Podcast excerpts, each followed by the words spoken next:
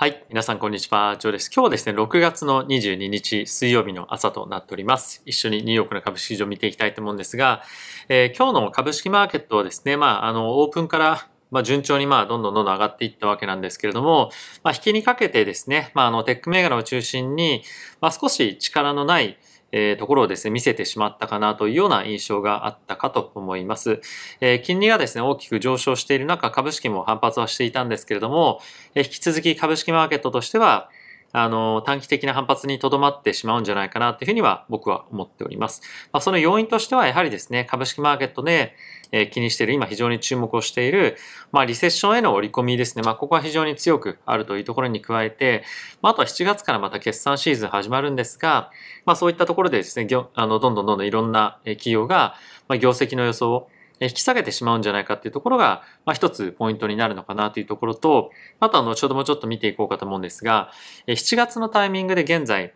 利上げはですね、75ベースポイントの利上げっていうものを織り込んでいるわけなんですけれども、9月のタイミングですね、8月はちょっと一旦お休みなんですが、9月のタイミングでの利上げの織り込みがですね、結構いろいろと、えー、まあ難しいような局面というか株式にはプラスではない方向にえ今向かっています。あの、後ほどちょっと詳しく見ていくんですが、そういったところを考えると、え株式マーケットですね、少し、まあ、いろんな観点から結構不安になる、まあ、弱気にならざるを得ない、え要素っていうのが結構あったりはするんじゃないかなと思うので、まあ今日はそのあたりですね、雇用だったりとか金利の織り込み具合ですね、まあそういったところを中心に見ていきたいかなと思っております。はい。というところで今日はまず指数からですね、見ていきたいと思うんですが、えー、まずはダウですね、プラスの2.15%、S&P がプラスの2.45%、ナスダックがプラスの2.51%となっておりました。チャート見ていただければわかる通り、まあ、最後の方にかけてですね、じわじわと下がっていってしまったような、えー、相場になっておりました。で、ラストに2000ですね、小型株なんですが、1.7%の上昇というところで、まあ、ちょっとナスダックと似たようなチャートになっているかなと思います。まあ、そんな中、米国の金利ですね、に関しては3.3%というところで6ベースの上昇となっておりました。まあそういったところを受けてですね、ドル円に関しては136.63というところまで上がっておりまして、円の売りというのが、まあ終わらないというか、あの、継続して、えついているような状況になっております。で、黒田総裁のですね、えー、発言とかを見ていても、やっぱりその140円に関しては、まあ、時間の問題かなと正直思っておりまして、えー、なかなかその、あのー、この円売りがちょっと終わるような状況には、まあなかなかならなそうですね。まあちょっと、えー、1週間ぐらい前に関しては、えー、JGB の10年債の金利っていうのが2.5%上回ってくるようなところはあったんですが、まあそこが、え、ある程度ちょっと抑え込まれてしまったこともあって、え、円売りっていうのが少し進んでいるような状況かと思っております。で、まあそんな中ですね、え、原油に関してはまた110ドル、復活で、え今推移をしていて、えゴールドに関してはちょっとやっぱり一時期値が伸びてきてはいたんですけれども、上値を抑えられているような状況で、まあ、引き続きドル高が続いていきそうな、えま、展開かなというふうには思っております。はい。っていうところでチャートをちょっと見ていきたいと思うんですが、一応ですね、これが今ダウの先物ですね、の動きになっております。えー、まあ2日分の下落っていうのをちょっと取り戻す感じにはなっていますけれども、まあ今のあたりのレベル感がですね、少しやっぱり上値を、えー、上値のキャップになりそうな感じはありますよね、チャート的に見ても。で、こちらが S&P なんですけれども、まあこちらも同様に、えー、まあちょっとやっぱり前、前日、前々前日ぐらいの上値っていうのはちょっとトライできないで、えー、またじわじわと下がってきているような状況にあるかなと思います。えー、ナスダックもこちら同様ですね。まあのもう少し短期的に上がってくる可能性はあの、売られすぎて、ここ最近売られすぎっていうところも、まああって、なきにしもあらずかと思うんですけれども、まああまりその上昇が続く理由に関しては、需給というもの以外は、まああまりちょあの正直ないかなと思うので、まあやっぱり短期的なものに終わってしまうんではないかなというふうに、まあ僕は思っております。はい。で、えー、もう一つ見ておきたいのが、先ほども皆さんにちょっと一緒にあのご案内した、えー、米国の10年債の金利ですね、また、えー、上を向かって目指しているような形になっておりますけれども、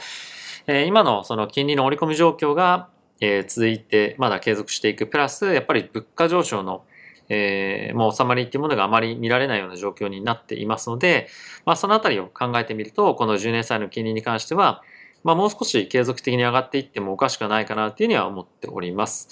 えー、これは後ほどご紹介するニュースとして、え、絡めて一緒に皆さんと見ていきたいかなというふうには思っております。で、えー、経済に関連したニュース皆さんと一緒に見ていきたいと思うんですが、まずはこちらから見ていきたいと思います。えー、ヘッジファンドをですね、非常に有名なこのダン・ニールというかダン・ナイルさんですかね、という方がいらっしゃるんですけれども、えー、まだまだ株式マーケットに関しては、えー、そこが全く見えないような状況ですよということを、え、言っていました。で、これに関してはなあのどういうロジックかっていうと、え、さっきも申し上げた企業の、え、アーニング決算ですね、がまだまだ悪くなる可能性は、え、十分あるんじゃないかっていうところに加えて、今後の決算シーズンを迎えるにあたって、不安要素がですね、非常に多くあると。やはりこれは、えー、まあ、リセッションの可能性というところもそうですし、まだまだ物価上昇が続いていくと。で、プラス、どこまで悪くなるか、それは、経済という観点でもそうですし、あとは物価上昇という観点でも、どこまで続くかわかんないというのがあるので、まあ、ある程度この状況がしばらくは続いていくんじゃないかっていうような見方をしているということですね。はい。で、えウォールストリートジャーナルの記事ちょっと見ていきたいと思うんですが、え、今日ですね、え、中古のえ住宅の価格がですね、まあ、あの、中心価格っていうんですかね、が、まあ、40万ドルまで達しました。で、これもものすごい、あの、なんていうんですかね、ハウジングマーケットの上昇をしているわけなんですけれども、やはりこういったところがですね、えまあ普段普通の人というか、まあ、我々のような一般市民が住む住宅の家賃ですね、に反映されていくということで、えもう少しやっぱり物価の上昇が、まあ、この家賃というハウジングのマーケットという観点では、高くなっていきそうだなというふうには思っております。で、まあ、それに加えてなんですけれども、実際にですね、そのハウジングの住宅のあのセールのボリュームに関しては、まあ、3.4%減速をしているというような状況になっています。なので、えー、なかなかやっぱりその住宅が金利が大きく上がってきていることによって、まあ、売れづらくなっているというのはある一方で、それでも価格が下がらずにどんどん上がっていってしまっているというのは、まあ、マーケットとしてはあまりその良くないような傾向にはなってるかなと思います。というのもやっぱりこの環境で家を買ってる人、まあ、あの、ある程度お金がある人たちが買ってるとは思うんですけれども、あの、レバレッジをかけずにですね、買ってると思うんですけれども、まあ、そういった人たちが、まあ、最終的に、え高値掴みになってしまって、マーケットが、まあ、大きく反落したときに、えまあ、投げ売りみたいなことに最終的にはつながる可能性も、え十分にあるので、このあたりは少し気をつけておきたいポイントかなというふうに思っております。はい。で、え、今日一番ですね、皆さんと注目をして見ておきたいのが、えこのブルームバーグのニュースになっております。で、これどういう内容かっていうと、まあ、今ですね、非常に多くの経営者の方々が、リセッションを織り込んでいますと。ブルームバーグがですね、行った調査によると、約750の企業の経営者に話を聞いたんですが、その約6割がですね、リセッションが今後来るんじゃないかと予想をしておりますと。で、それに伴ってこのタイトルにもあります通り、現在ですね、多くの企業では、求人をですね、徐々に減らしていますということが、え、この記事は言われています。で、これはやはり今、ヘッドが言っている、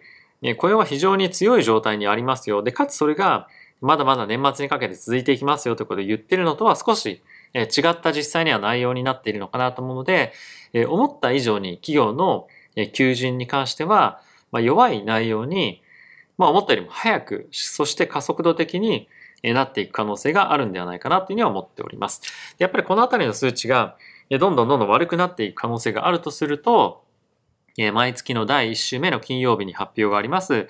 雇用統計の重要性みたいなものが増してくるんじゃないかなと思うので、今後もしっかりこのあたりは見ていきたいと思いますし、フェットはですね、現在の失業率3.6%が今年の年末までに3.7%まで0.1%ですね、上昇しているというふうに言っているので、ま、この域を超えてもしかすると上昇してくる可能性もあるので、ま、そうなってくるといよいよリセッション入りへの折り込みっていうのが本格化してくるんじゃないかなっていうのは思っているので、まあ、このあたり注目をしておきたいかなというふうには思っております。で、もう一つですね、皆さんと一緒に見ておきたいのが、えー、こちらになるんですけれども、えー、ゴールドマン・サックスがですね、えリセッションのリスクをさらにあの織り込んでいますよということを発表しております。これ、ゴールドマン・サックスだけではなくて、モルガン・スタンレもそうなんですけれども、えフェットとしてはですね、今後、えできるだけ早いタイミングで金利を上げておきたいんじゃないか。それは、今後来るリセッションに対して、えー、先にですね、利上げをしておくことによって、利下げを今後する、あの、幅をある程度確保したいっていうところが、まあ、一つあるんじゃないかと思います。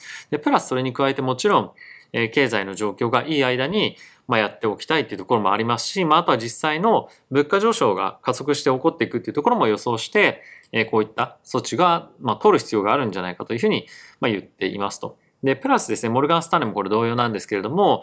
株式マーケットはそういったところをまだまだしっかりと織り込めていないので、株式マーケットはですね、今から10%を超えるような下落をする可能性は十分にあるし、まだまだやっぱりそういったところへのリスクというのがあの、完全に織り込めてないというのが、まあ、今のマーケットの見解なんじゃないかなというふうには思っております。まあ、いずれにせよこれが当たるかどうかというところよりも、まあ、実際にその企業の業績というところを見てみると、えー、まあ7月の頭から始まりますが、まあそういったところの決算を見てくると、えー、その企業の業績、いわゆるそのファンダメンタルという観点で、えー、そっちの方向に行くかどうかっていうのがわかるかと思いますし、まあとは来月の第1週目の、まあ、その金曜日の雇用統計だったりとか、また2週目の CPI の数値とかを見てみると、今後の FED の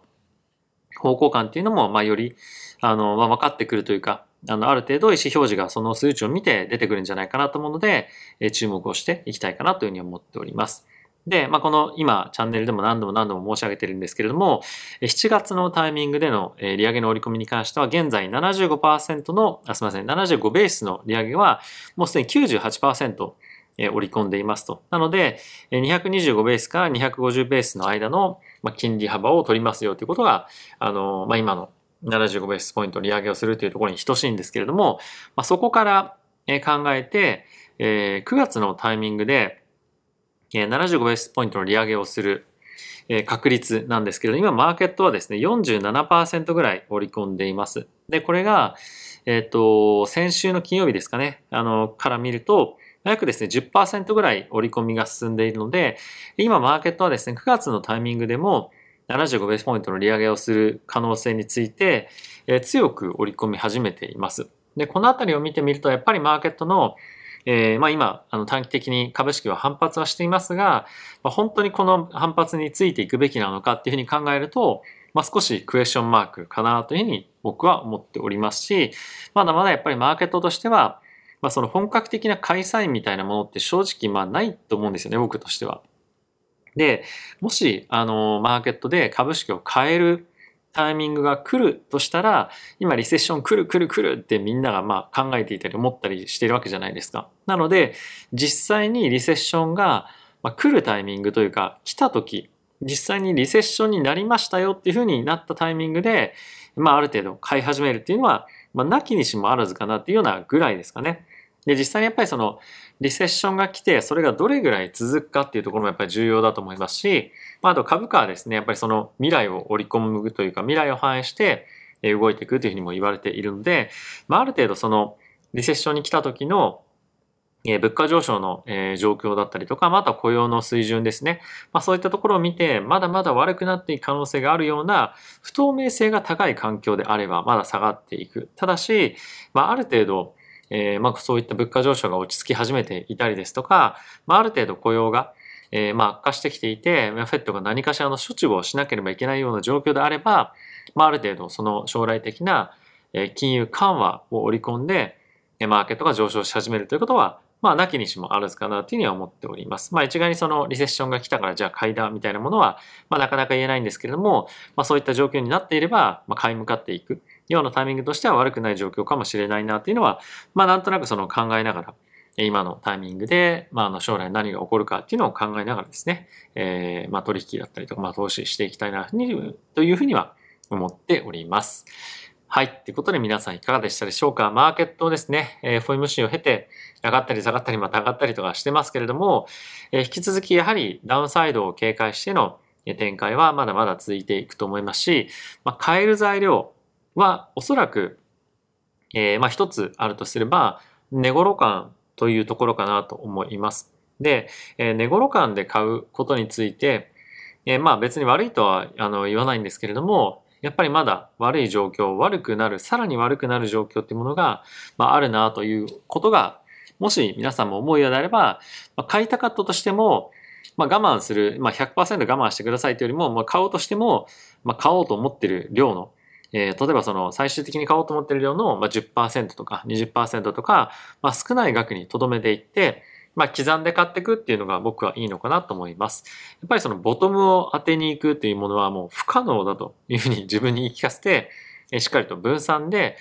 買っていくということで、まあ、ある程度、まあそういった高値掴みをするまあ今は別に高値ってわけじゃないんですけれども、そういったまあいろんな諸々のプライスアクションで悪いところで捕まされるよような、えー、ところというかまあよりいい平均値で買えるようなですね、まあ、リスクを分散して買えるような戦略を取っていくと、まあ、よりリターンが安定しやすいというか、心にもまあ一番いいんじゃないかなと思うので、まあ、そういったところも検討してみてはいかがかなと思っております。はい。ということで、えー、今日も皆さん動画ご視聴ありがとうございました。また次回の動画でお会いしましょう。さよなら。